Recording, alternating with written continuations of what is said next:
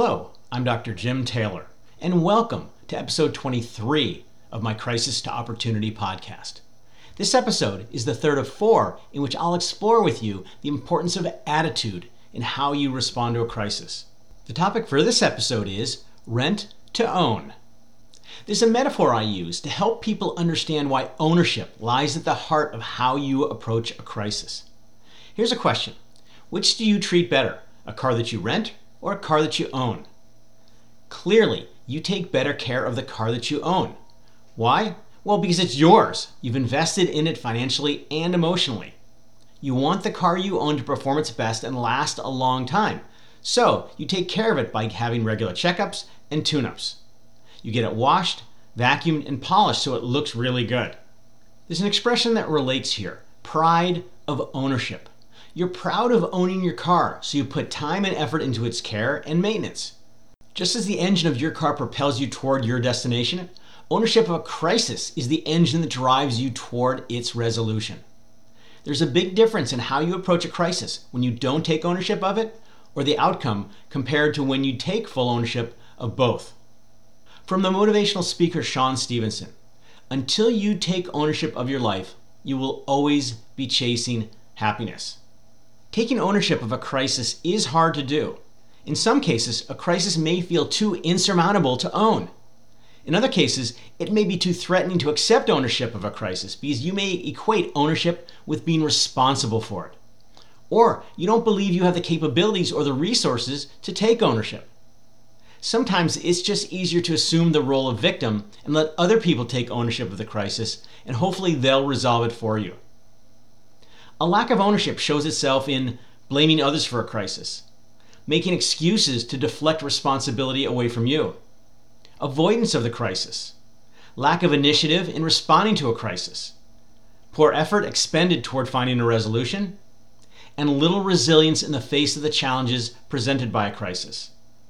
From Deepak Chopra, the author and public speaker When you blame and criticize others, you are avoiding some truth about yourself. Ownership means that you believe that a successful outcome of a crisis is up to you. A successful outcome requires your initiative, your strength, your determination, and your perseverance. Often in a crisis, you do need support from others, but you understand that your success is on your shoulders and there are no guarantees. There are many degrees of ownership of a crisis, ranging from none to complete ownership. When you don't take ownership, there's little chance of having an impact on the resolution. You must simply pray to the Almighty gods that things will turn out okay and fall victim to whatever ensues.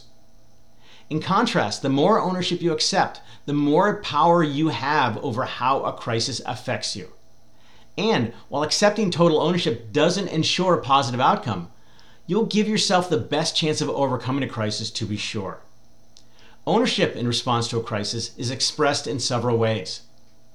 You take the challenge that the crisis presents to you seriously. You fully embrace an opportunity mindset because you believe it is the only possible starting place for a resolution to a crisis. You are thoroughly engaged in every aspect of the crisis, leaving no stone unturned and no detail ignored. Doing the very best you can in everything you do is a fundamental value that directs your approach to the crisis, regardless of the odds for a positive outcome. You see the crisis through a positive lens as an experience from which you can learn from and grow. You take pride in everything you do because you know that the journey can be rewarding, even when the outcome may not end up being the one you want. After reading these criteria of ownership, do you own your crisis? If you're still unsure, here are a few more questions to help you find out. Do you take responsibility for everything that you have control over that impacts the crisis? Are you proactive in looking for solutions to the crisis? Do you give your best effort consistently? And do you persevere in the face of the many challenges you're confronted with by the crisis? If you answered yes to these questions, you take ownership of the crisis with which you are currently presented. First, let me illustrate the importance of ownership in a crisis situation. And before I tell the story, let me let you know that it's a bit gruesome. Imagine you're miles from safety in the expansive Grand Canyon and find yourself trapped between a rock and a hard place. I mean, literally. Aron Ralston found himself in just this predicament when a boulder crushed his arm during a canyoneering accident. He was trapped for more than five days. He freed himself from these horrific circumstances by, remarkably, amputating his own arm with a jackknife. After surviving this life threatening situation, Ralston decided to continue to engage in outdoor pursuits and many bucket list items with the help of a prosthetic arm. Even though it wasn't his fault that a boulder fell on him, Ralston was able to own the traumatic reality in which he found himself and took it upon himself to ensure his survival. He may have very well lost his arm, but he could very well have lost his life. I hope I've convinced you that ownership is essential for your successful prevailing over a crisis. You must own your crisis. It certainly sounds good in theory, doesn't it?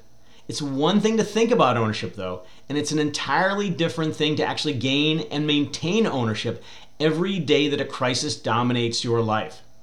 So, at a practical level, what does it mean to own a crisis? From the well known speaker and professor, Brene Brown if you own this story, you get to write the ending.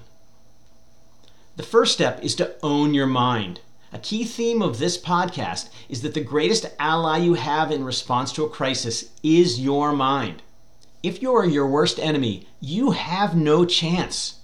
Owning your mind means that your thoughts, emotions, and reactions are on your side and work to your benefit. If you can own your mind, you eliminate the crisis mentality, which is often the greatest obstacle when facing a crisis. Moreover, by owning your mind, you create in yourself an opportunity mindset that reframes the crisis as a challenge, which ultimately sets the stage for a positive and determined response to the crisis. From John Steinbeck, the Nobel Prize winning author This I believe, that the free, exploring mind of the individual human is the most valuable thing in the world. You must also own your understanding of the crisis. To gain full ownership of the crisis, you must have a clear sense of all its facets and complexities. This knowledge includes its causes, its effect on you, and what you need to know about the crisis, who you can enlist to help, and anything else that will take you toward a successful resolution. I encourage you to be relentless in exploring the crisis far and wide by asking questions, researching topics, and being open to suggestions and opinions that range from conventional to out of the box, to those even considered to be truly out there, because desperate times may require desperate measures. Also, you want to own the controllables. As I've noted earlier in my podcast, there are a lot of things related to a crisis that you can't control, such as other people, natural disasters, and the financial markets. At the same time, there's often much in a crisis you can control, which include yourself, your knowledge, resources, access to information, and much more. Because the odds in a crisis are often stacked against you, you must ensure that you marshal every controllable you can and use it to your advantage. From the legendary comedian Milton Berle if opportunity doesn't knock, build a door. You can also own the details of the crisis. There's an old saying, the devil is in the details, that's used to highlight that little things are important and problems arise when they're overlooked. In other words, details can be the difference between success and failure in any endeavor, including a crisis. When faced with a crisis, start by examining the basic facts to develop a general understanding of what it presents in your life. Although this is a good foundation, you can't stop there because it is not the broad strokes that make a masterpiece. As you begin to address the crisis, you want to uncover and pay attention to its details. This can make a real difference in how you respond to it. At its broadest level, the idea of owning the little things involves making sure that the crisis takes priority in your life. This involves ensuring that you are making choices that best serve the goals related to the resolution of the crisis.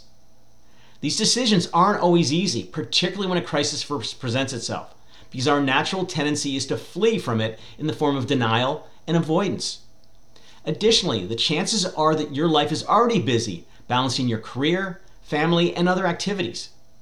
As a result, you may not feel that you have the time or energy to devote to exploring its details. Still not convinced about the importance of details? Well, let me tell you another story.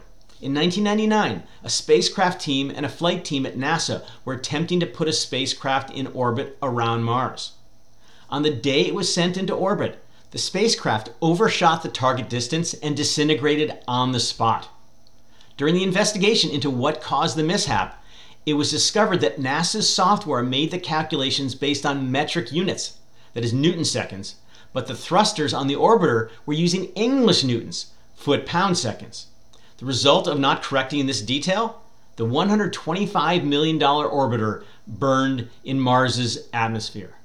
There are also little things related to the demands of a crisis that can have a big impact.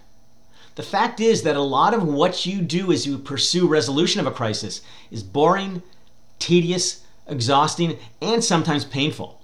Examples might include reviewing your health records, financial statements, insurance policies, and a plethora of rules and laws it can be easy to convince yourself that the little things don't matter that much, and it won't hurt you to address them half heartedly or not at all. But the reality is that details do matter, and that doing them tepidly or skipping them altogether hurts your chances of overcoming the crisis. From Charles Swindoll, the author, the difference between something good and something great is the attention to detail.